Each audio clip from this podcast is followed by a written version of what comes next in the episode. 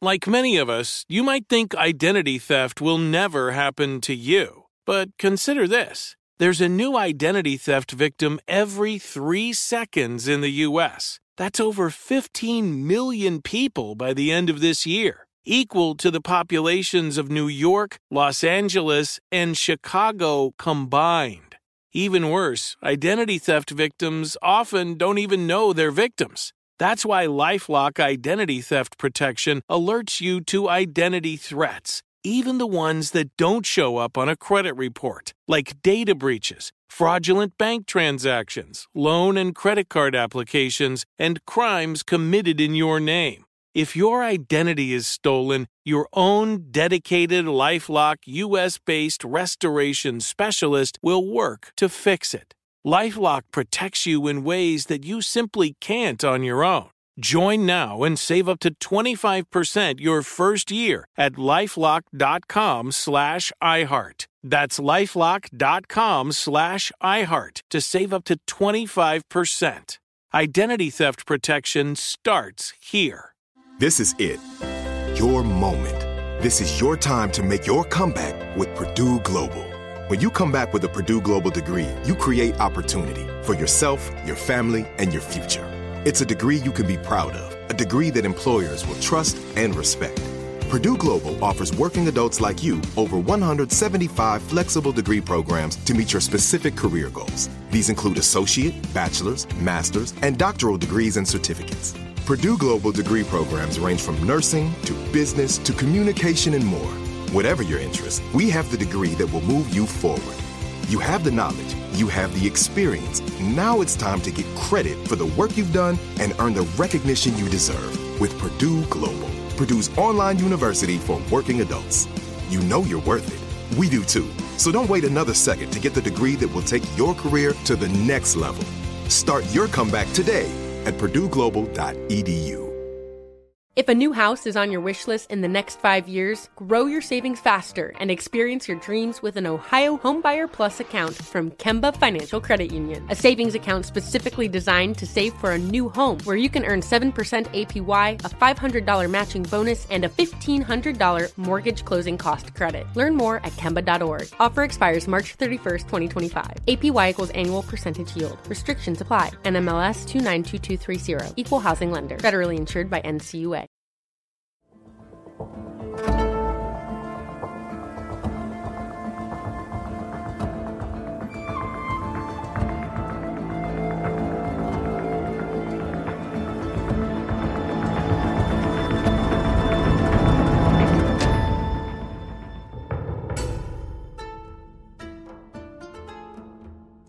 hi, hello, nerds. This is Let's Talk About Myths, baby. And here I am, your host, Liv, here with part two of the very unique story of Dionysus and Ampelus, as told by the very late antiquity poet Nonnus. What a wild ride it's been so far. And, well, here again with another episode devoted to reminding everyone that bisexuality goes hand in hand with the gods of Greek mythology, as does tragedy. Dionysus, Apollo, even at times problematically, Zeus and Poseidon. They all had relationships with other men. The stories didn't often end well, but that's just a sacrifice we have to deal with in order to tell these stories. I'm sure it says something or other about how the Greeks felt about these relationships. That'll come later. For now, why focus on the sad when we can focus on the very erotic, naked wrestling as intricately described by Nonnus? Double pipe of love and all that. If you haven't listened to last week's episode, you should because this one won't make any sense, but also because of the double pipe of love. Where did we last leave those lovers, those two men in the midst of their passionate love affair that, spoilers, isn't going to end well for Ampelus? But then, is that really a spoiler? I don't think so. Not when every other story like this ends the same way. And even more so, not because, well, where we did leave off of them was Dionysus foreseeing the tragic death of his beloved Ampelus. The pair had fallen in love quite dramatically, leading to Dionysus going a hint over the top with his worries and his jealousies. He was worried his own family members would abduct Ampelus from him, which I mean checks out, but still, the pair had an incredibly erotic naked wrestling match, followed by considerably less erotic other athletic contests, leading Ampelus to dress as a follower of Dionysus, if not as Dionysus himself. Oh, how much these two men love each other.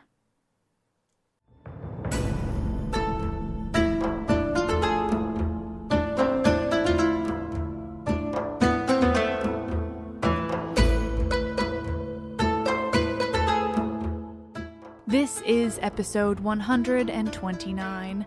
Yes, it's another tragedy. Dionysus loves Ampelus, part 2.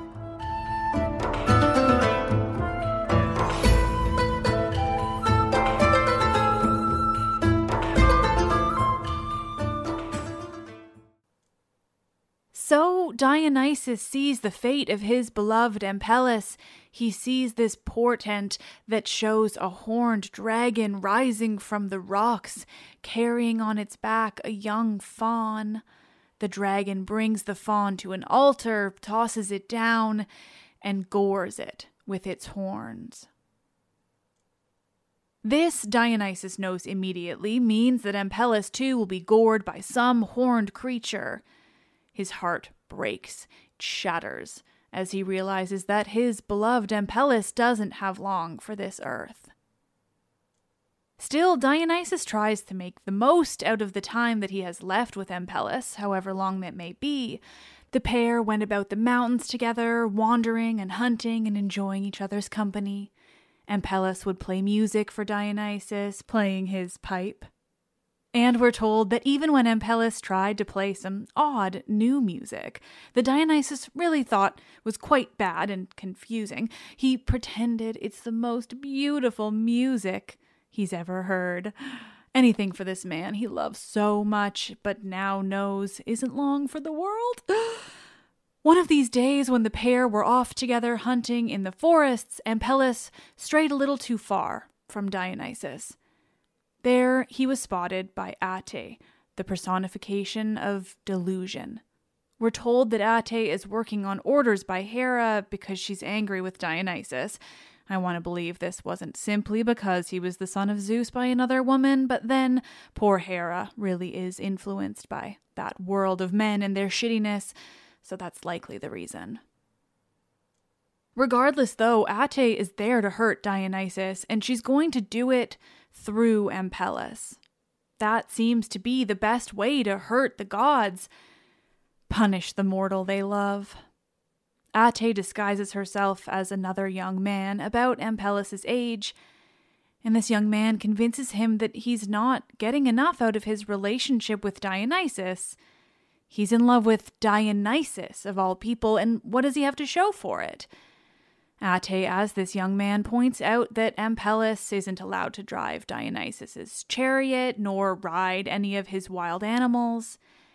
She points out to Ampelus all the gifts that Dionysus has bestowed elsewhere musical instruments gifted all around the realm of Dionysus, let alone the gifts bestowed by other gods upon their lovers.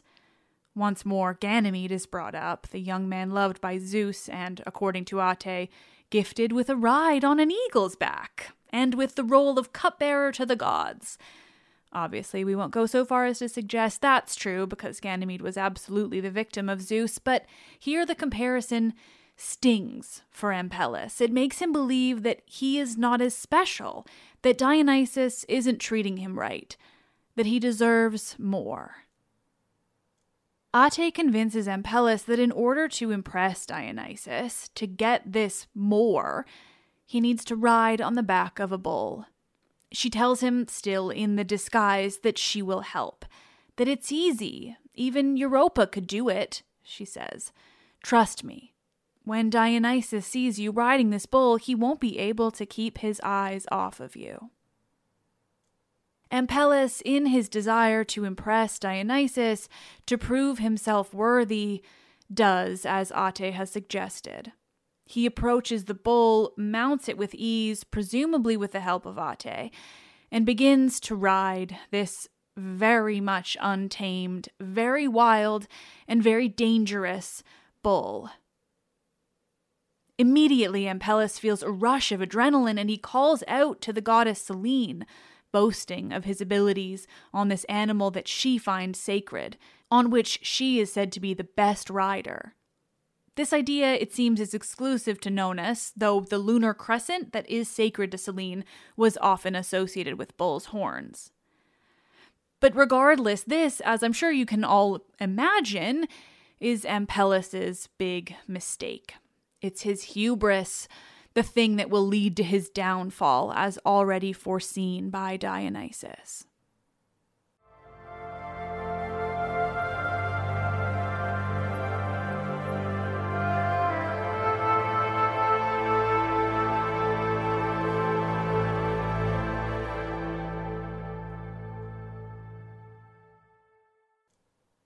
So, in his attempts to impress his beloved Dionysus, Ampelus approaches this wild bull in the forest, away again from Dionysus's protective eyes. He climbs atop the bull, planning to ride the creature in full view of the god. Surely this will impress him. But because he boasted about his skills, Selene sends a gadfly to anger the bull to cause it to gallop off and out of Ampelus's control. Ampelus tries to get it under control, to call to the bull and ask it to stop its running and bucking and kicking. He keeps talking to the bull, even when he realizes that it is almost certainly about to kill him. He asks it to bring him back towards the satyrs, his friends, before he's killed, so that they will be there when he is, so that they will mourn him. He talks of Dionysus and how he will feel some consolation in his own death when he hears the laments of his love.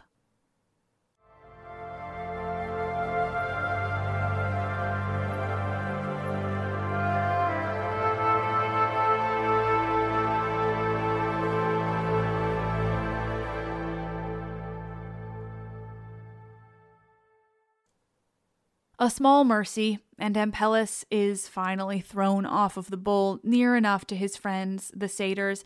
He's thrown off the animal's back with such force that his fragile body shatters at the strength of it when he hits the ground beneath the bull. He's dead before the bull gores him with its horns. The satyrs nearby hear the horror that's happened and they find Ampelus's body, bringing the news to Dionysus. On hearing this, Dionysus runs to Ampelus faster than Heracles ran for Hylas, we're told. That is how much he loved him. Though he isn't surprised, Dionysus is still horrified to see the body of his beloved Ampelus as it lies there broken by the bull, just as Dionysus had foreseen. He clothes Ampelus, dresses him just as he had when he had first attempted to be like the god, as a bacchant with his wreath and animal skins. Finally, he brings ambrosia from Mother Earth herself and pours it over Ampelus's wounds. Thus, with the ambrosia, Ampelus would be transformed into his ultimate shape, a vine, particularly a grapevine for Dionysus's sacred wine, fragrant just like the food of the gods that Dionysus poured upon him. Dionysus laments Ampelus, speaking line after line of hurt and sadness and anger at the fates and how this was allowed to happen, how others' fates compared, and how tragic his loss is. Just a small bit of his long and emotional lamentation quote, Woe's me for love. What need was there for you to ride on a cruel bull? If some passion for storm foot horses excited you, why did you not tell me? I could have brought you here a chariot from neighboring Ida and gotten your horses of the ancient heavenly breed of Tros. I could have robbed the country of Ganymede, who was bred on Ida and had beauty like yours. But Zeus saved him from man murdering bulls and flew into the heights, carrying him with gentle claws.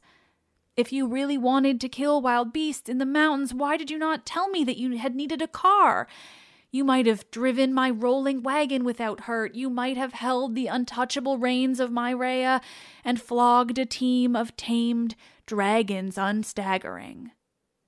You sing no longer your song with satyrs over the wine, no longer your marshal the love rattle bassarids, no longer you go a hunting with Dionysus on the chase, Alas, that Hades is never kind, and does not for a corpse accept any glorious gifts of rich metals, that I may make dead Ampelus alive once more.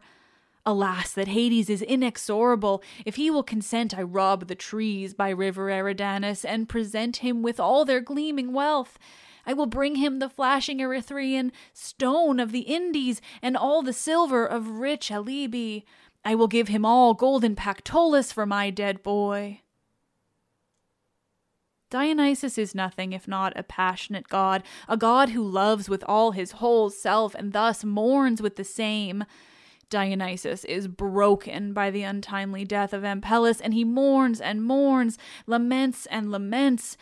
He blames everyone for it, compares himself to all those who had better luck with their lovers, even compares the level of tragedy to those who didn't.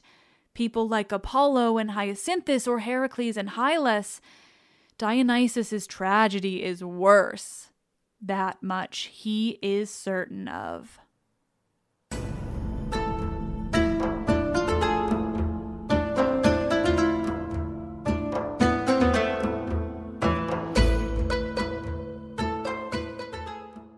This is it. Your moment.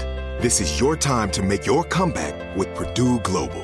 When you come back with a Purdue Global degree, you create opportunity for yourself, your family, and your future. It's a degree you can be proud of, a degree that employers will trust and respect.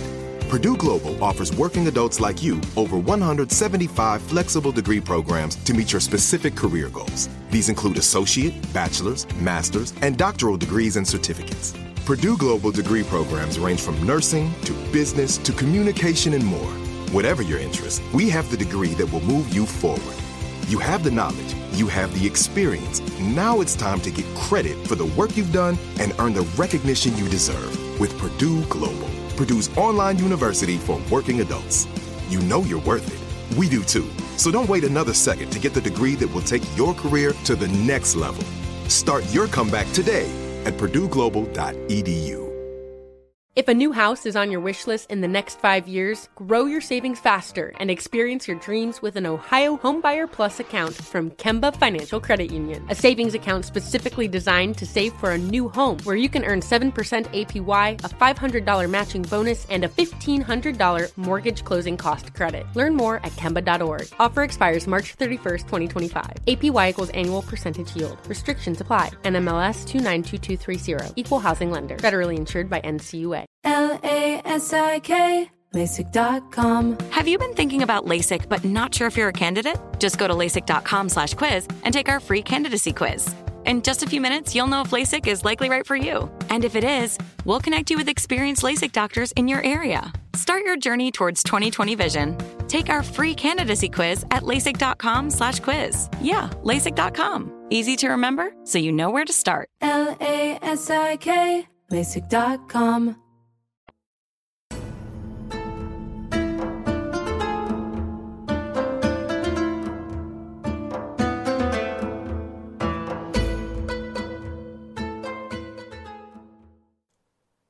Amidst Dionysus's endless, deeply emotional lament over the death of his beloved Ampelus, he is approached by Eros, god of love, disguised as the satyr Silenus. He's there because, well, Eros has a story to tell Dionysus, one that he believes will help the god grieve for poor Ampelus. And that story is yet another example of a loving relationship between two men. Eros reminds Dionysus that he is not the first god to lose a mortal lover in a tragic accident. You remember Hyacinthus? He asks the god, or Cyparissus. Yes, both of these I've covered in the podcast. I think they're in the Fan Expo Live episode, if not elsewhere as well. Eros continues, though his reminders that other gods have experienced tragedy does nothing to make Dionysus feel better. He is sure that neither Apollo nor Zephyr nor any others loved those men as much as Dionysus loved Ampelus. It simply isn't possible. No, he is alone in his grief. So Eros proceeds with his story. He tells Dionysus of a young man named Calamos, the son of Maiandros, a river god. Thus they lived near the river Maiandros. Calamos was a beautiful man, just gorgeous, with a natural grace. Eros adds, he was light on his feet, he could shoot his arrows almost as far as the gods themselves. He was basically very pretty and very impressive. A catch, you might call him. And Calamos, you see, loved a friend of his, another young man named Carpos. Carpos, like Calamos, was super gorgeous. He, quote, had such a beauty for his lot as mortal man never had. Two hot, gorgeous dudes loving each other hard. These men are young, that much is well described, and I will leave out bits of it for the ick factor, but the important thing is they're definitely the same age. This both connects them with Dionysus and Ampelus and separates them from the more standard and normal same sex relationships of parts of the Greek world, the more problematic ones. That, and it just makes it way less icky for us today, so bonus. Eros continues, explaining to Dionysus that just like he and Ampelus, Calamos and Carpos are also completely in love and also competed against one another in contests of skill. This seems to be the thing men do together when they're in love. You know, it, it happened with Apollo and Hyacinthus as well. Athleticism and sex. and just like Dionysus and Ampelus, Calamos and Carpos had a race and set out to see who was faster Calamos let Carpos win. He wanted to see his boyfriend excited and was more than happy to lose on purpose. Carpos was just as happy as Calamos had hoped, and so when they next decided to have a swimming contest, Calamos was planning to let Carpos win that one too. And he was doing that. He had intentionally slowed down. He'd let Carpos pass him by in the water and was ready for his beautiful lover to burst free of the water, exclaiming his joy at winning the contest for a second time. But tragically, as all of these stories are, just as Carpos was winning the contest, he was hit with what I can only describe as a rogue wave, though this was taking place in a river. In any event, it was a very unexpected wave, and it took out Carpos there as he swam in the river but not only that, it hit him at just the wrong time that it flooded his mouth with water, drowning the man near instantly. Calamos was able to survive the waves battling through the water because he wasn't hit so head on. Calamos made it to the shore in a panic, breathing heavily and coughing up water, but most importantly, looking for Carpos amongst the water and the waves. He couldn't see him, couldn't hear anything from him. There was no trace of Carpos at all. Heartbroken, Calamos called out to the nymphs of the river, quote, Speak, naiads, what wind has caught up Carpos? He continued asking the nymphs to leave his father's river and instead travel elsewhere to any other river, but to leave that one be. He calls it fatal water. He doesn't want anyone else drinking from the river that murdered his beloved Carpos. He calls and calls to the naiads, insisting they leave him. Then he turns to anger and jealousy at the death of his lover. When most natural phenomena are personified in mythology, it's really easy to blame tragic accidents on deities of any kind. The winds, the waves, the river itself is to blame in the death of Carpos. And so, just like Dionysus with Ampelus, Calamos turns to tragic, beautiful lamentation as a way to handle the death of his beloved and some blaming of others for good measure. Quote, Speak, naiads, who has quenched the light of love? How long are you, my boy? Why do you like the water so much? Can you have found a better friend in the water? Have you thrown to the winds the love of poor Calamos that you may stay with him? If one nymph of the naiads enamored has carried you off, tell me, and I will make war on them all. If wedded love is your pleasure, and you want my sister for a wife, do Say so, and I will build you a bride chamber in the stream. Have you passed me, Carpos, forgetting the familiar shore? I have shouted till I am tired, and you do not hear my call. If Notos blew on you, if bold Euros, let him go off wandering without dances by himself, the barbarous enemy of love. If Boreas overwhelmed you, I will go to Orithyia. If the wave covered you and had no pity for your beauty, if my father carried you off in the merciless rush of the wave, let him receive his son also in those man slaying waters. Let him hide Calamos near to dead Carpos, where Carpos wandered and died. I will fall headlong. I will quench my burning love with a draught of water from Acheron.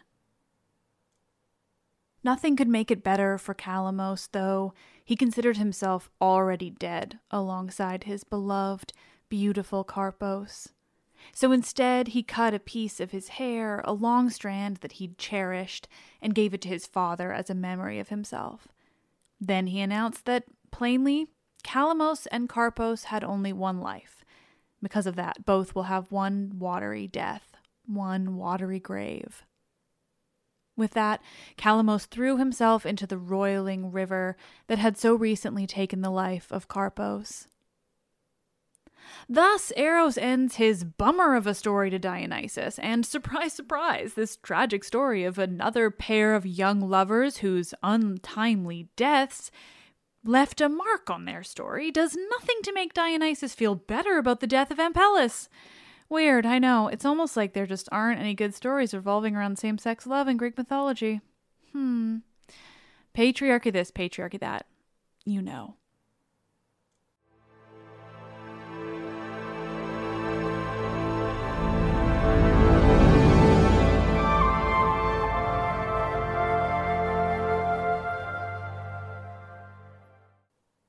Tragically, all of the stories of relationships between men that I can think of Apollo and Hyacinthus, Cyparissus, Dionysus and Ampelus, Heracles and Hylas, even Achilles and Patroclus have one major thing in common they end tragically. There are affairs between men that don't end in full blown tragic death, I would imagine. Heracles had a number of brief boyfriends that I can't recall right now. I don't think they all died, but mostly, and certainly in the stories that describe any form of passionate love between men, they end tragically. This is a reminder from the ancient world that as much as we might want to label them progressive in these ways, they really weren't. They simply included the bare minimum in a pre Christian world acknowledgement that attraction and love could and did exist between people of the same sex or gender or just people overall. They were still a patriarchy that placed inherent value in opposite sex relationships. Not suggesting that men wouldn't or couldn't love other men, at least for a time, but they could not live like that. The tragedies of those examples enforce the idea that in ancient Greece, regardless of how loving or passionate those relationships were, they couldn't last, at least in the traditional society, or at least openly. I'm sure that there were people who found a way to live their lives in their own way, but they were limited. Even think about that moment when Calamos is calling out about the death of Carpos. He specifically says, like, if you'd wanted marriage, you could have married my sister. Like he's acknowledging that if Carpos had wanted that quote unquote traditional life, that that traditional sort of future, he could have had it, but he would have had to have it with a woman. It's it's an interesting way to think about this and to look at it, even at just to have that specific example of sort of that reminder that love is love, but back then it didn't fully work that way because you know the patriarchy and power structure between men and women and reproduction and etc etc etc. I do think, though, it's important to call out these stories for understanding love between men, love across genders, and in the case of many other stories I've told, an understanding that there were, very obviously, gender nonconforming and transgender people in the ancient world. I find it to be one of the better arguments against transphobes who claim nonsensical ideals about this being new or a fad. Just scream Iphis in their face, or Caenis, or Tiresias. Just like the story from today, those stories of trans people are often dark, but they still recognize their existence and their need to be transformed into their true gender that is different from the sex they were assigned at birth.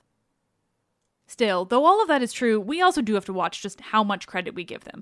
I give them credit for recognizing these concepts, relationships, that passions existed, but I think most of that credit is due in comparison to the overarching Christian ideals that have influenced so many of our modern societies now, and especially in comparison to the Christian histories of so many regions in the world. Yes, the Greeks get credit for knowing that often men loved other men, for vaguely accepting the idea that maybe kind of sometimes women loved other women. They don't get as much credit there. And they definitely get credit for recognizing the diversity of genders and finding ways of understanding people who were transgender or non binary and allowing them to mythologically live their lives in their true gender if it was different from the sex they were born with. But they were by no means progressive, and for the most part, they certainly weren't better than we are now. Still, with all of those caveats and explanations of the historical setting and nuances, these stories from the ancient Greek world still prove the most important thing. Nothing about gender identity or sexual attraction or across genders, any of it. Nothing about this is new or the result of any outside factors that modern phobes of various kinds might suggest. Being gay or bi or intersex or trans or asexual is as old as time, as old as humanity itself. And the only thing different now is finally, a bit of growing acceptance in the world and the ability to be louder. All of that said, and all of my not so subtle jabs at the near total lack of representation of women loving other women, there is one glaring exception. Because even in the ancient Greek world, with all of its deep rooted and dark patriarchal shit, there was still one woman, one very real and not at all mythological woman who was incredibly, unbelievably famous, singing songs about how much she loved other women. Sappho's story next week. And coming later this month, a conversation with Julie Levy, who specializes in asexuality in Greek mythology. Utterly fascinating stuff. I'm just working out when exactly in the month that episode is coming, but let me tell you, it is good. I absolutely loved recording it. I'm saying this right now because I've literally just stopped recording it by the time I'm recording this. It's fresh in my mind and thrilled with it. I can't wait for you guys all to hear, along with like everything else that's happening this month because we are having some fun. Ugh, nerds, thank you all so much for listening. You're the best. I'm having another one of those moments where I just look around and think, this is the fucking coolest job in the whole world, and I couldn't do it without you all. Thank you for all that you do and all that you listen to and all of the ads you don't complain about. Thank you. I am Liv, and I just really love this shit just so damn much, obviously.